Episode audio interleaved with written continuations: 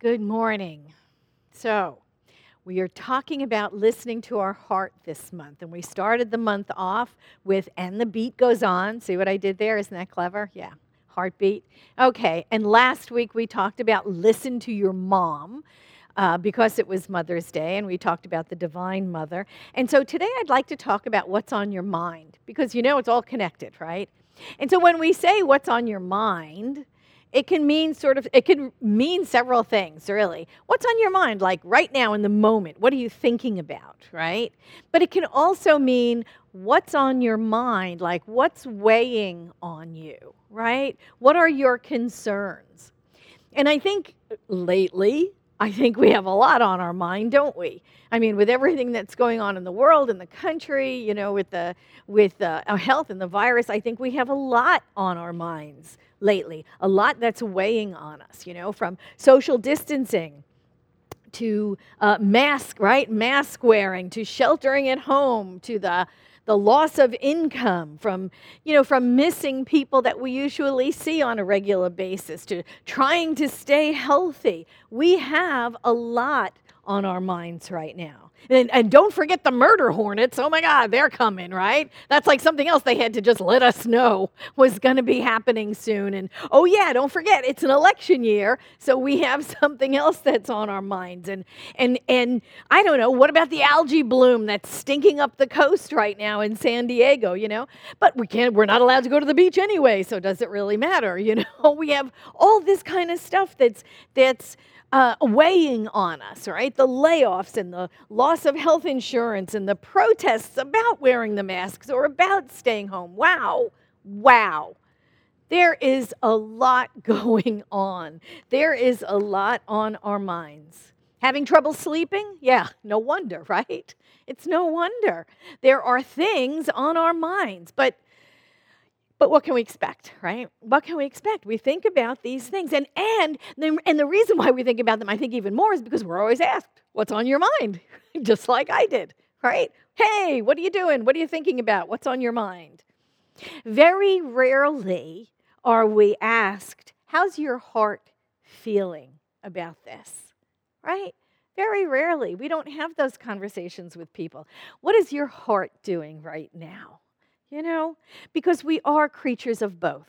Ernest Holmes, in Words That Heal today, said this The intellect and the heart must go hand in hand. And it is the truth.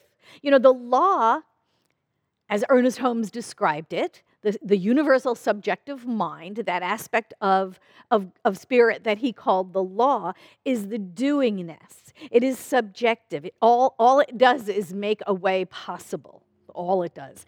And that's everything, right? It takes direction from love and it makes a form, it makes a mold of that, uh, that idea. And then it outpictures it in form. The law as Ernest Holmes referred to it, is a doer. It is a bloodless thing. It has no feeling, it has no judgment, it has no thought. It is purely mechanical. It's, all, it's like if you have a brilliant idea, right? Something uh, for people, and your idea you, you, you create in your mind first, and then you, then you make a model of it, right? And then you work out the bugs, and then you build a machine to mass manufacture your little widget. Well, and then the machine cranks out the widgets, right? Without thinking what it's creating. The machine doesn't ask, the machine doesn't judge, the machine doesn't evaluate, it just produces. And that's very similar to the aspect of the law. It is the love that is a thing of feeling. It is the drive, it is the desire, it is the it is the feeling thing in our hearts, in our guts that that want to express life and express it more abundantly and express it more lively and express it happily. The the love is the warmth and the color. But it is the law that makes it possible. And and Ernest Holmes in a uh, a practitioner training class. He addressed the class in uh, 1958. He said this We are not here to get saved, we are not lost. We are not here to glorify God, God hasn't much run out of material. We are here to express that which is.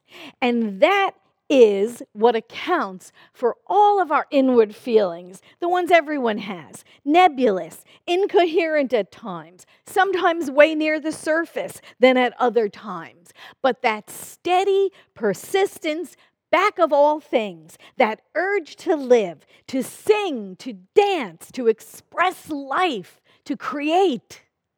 That's why we're here. That's a thing of warmth and of color and imagination. We are here to feel. We are attracted to some things. We resonate with some things.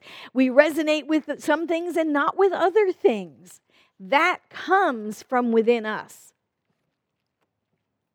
Uniquely individualized expressions of spirit. So we move toward some things we're attracted to, and we move away from other things that we're not attracted to? Some of us are attracted to science, some to music, others to art or to building or creating sculpture. Think of all the things that you are created that you are attracted to create. Each of us is attracted to different things, you know, and we gravitate toward those things that excite us what we love, then we make it manifest in some form or another. But it all starts with feeling. We are drawn to some things and not others. Then the intellect begins to figure out a creative outlet for that thing that we're attracted to. And what is that creative outlet? God knows. God knows.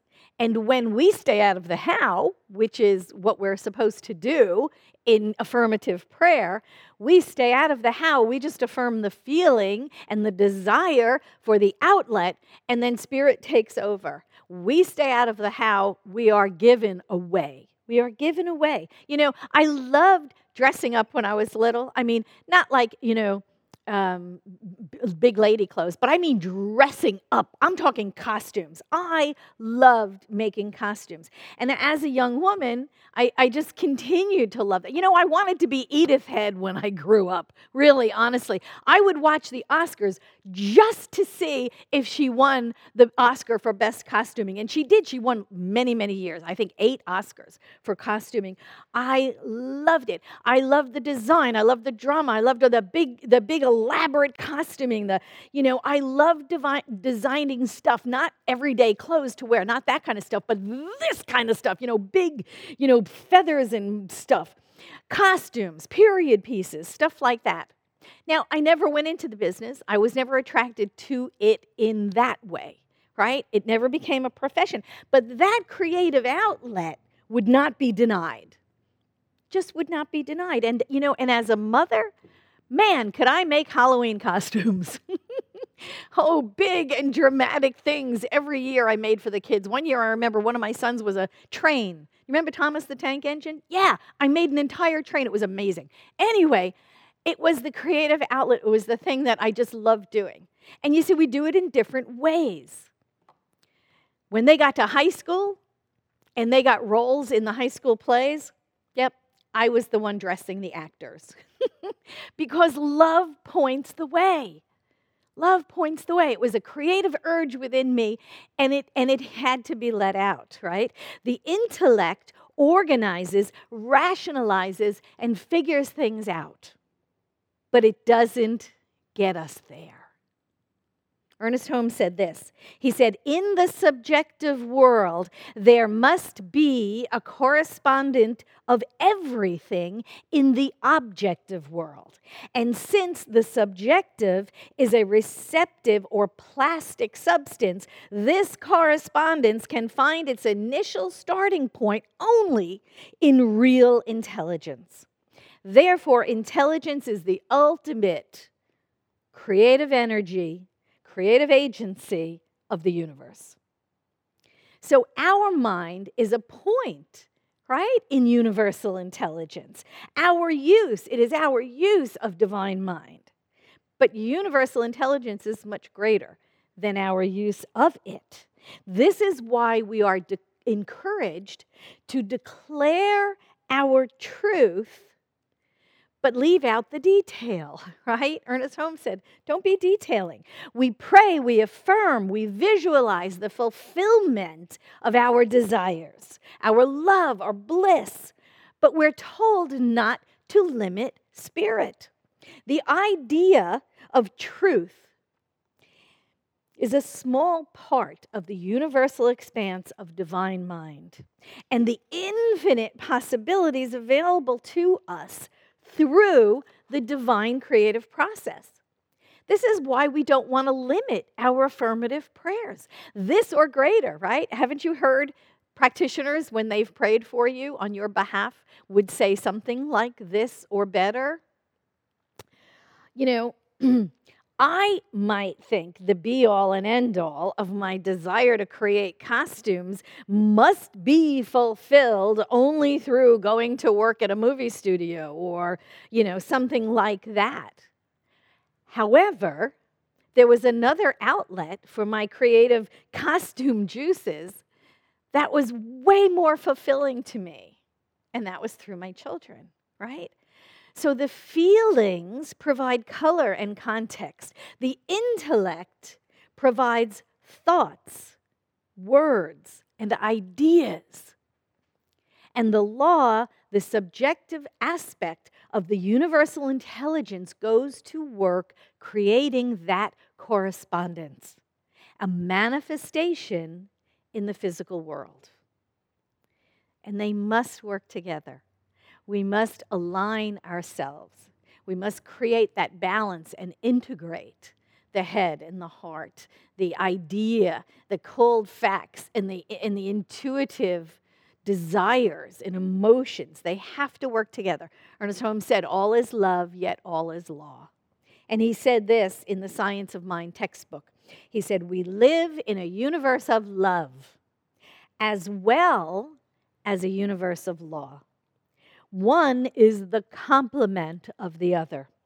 The universe of love is pulsating with feeling, with emotion.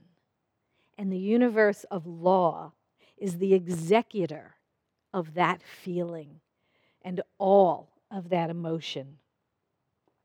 To the extent that we can embody, believe, and demonstrate, is how much we get to experience. That's, that is why it is so important in our spiritual practice to spend time in meditation, to spend time in contemplation, to spend time in the quiet, to expand our consciousness, to expand our, our, our idea, our feeling of what is possible for us in the world, right? We spend time in that in that consciousness of contemplation and meditation and we can think about what are we worth? What is our worth? What is our worth? And and we know that as an out picturing of spirit we are priceless right? We are an out picturing of the divine life of god which means we are heir to all the good in the universe that it is it is ours to accept but we must grow our consciousness to the point where we can say yes, yes to the gift, right? What do we deserve? Well, we deserve all the good there is. That's what Ernest Holmes said. We deserve all the good that life has to offer. But it is up to us to grow our consciousness to the point where we can accept the gift, where we can say yes with no doubt, with no fear, and just know that it is ours that the divine gift has been given all along, that Spirit is forever giving to its uh, creations, and we are that. What are we capable of having? As much as we can believe, embody, demonstrate. That's what we can have. Our heart awakens us to our desires. Is that true? Yes. Our heart awakens us to our desires the things we're attracted to, our loves, the things that resonate with us. Our intellect brings understanding to those attractions, ways to achieve, directions to look toward, steps to take. positive, positive possibilities to explore. And when we have clarity, our prayers provide the point of manifestation for the law to use to demonstrate. And we need all of it. We need all of it to manifest the life we desire. It's never an either or proposition, right? This month we're talking about the heart. All month long, we're talking about the heart. And of course, that's where everything begins. But the intellect must m- make sense of the feelings, it must bring thoughts and words to represent those feelings. And it must provide direction for us to move to because that's the whole part of affirmative prayer is the treat part which was the affirmative prayer part and move your feet which means we move closer we say yes we absolutely open ourselves up to the divine demonstration flowing into manifestation in our lives and around us that's ours to do that's ours to do. And it's never either or, it's always both and. But we're the people of both and, right? So you can understand that. Ernest Holmes said this again in that uh, practitioner training class of 1958. He said this Let us identify ourselves with the son daughtership, with that presence and with that power. For all power there is, and all presence there is, and all life that there is, is love, the living Spirit Almighty. And all the good that there is, is here in this room. The only heaven we shall ever know. Behold, the kingdom of God is here looking long and steadfastly at the rose, we see its beauty. The turbulence of the wind and the wave, we feel its strength. The softness of a raindrop on our face, we feel the caress of the infinite. And in the silence of the desert, a voice speaks this is God, my beloved child. We are that. And that is the truth of us.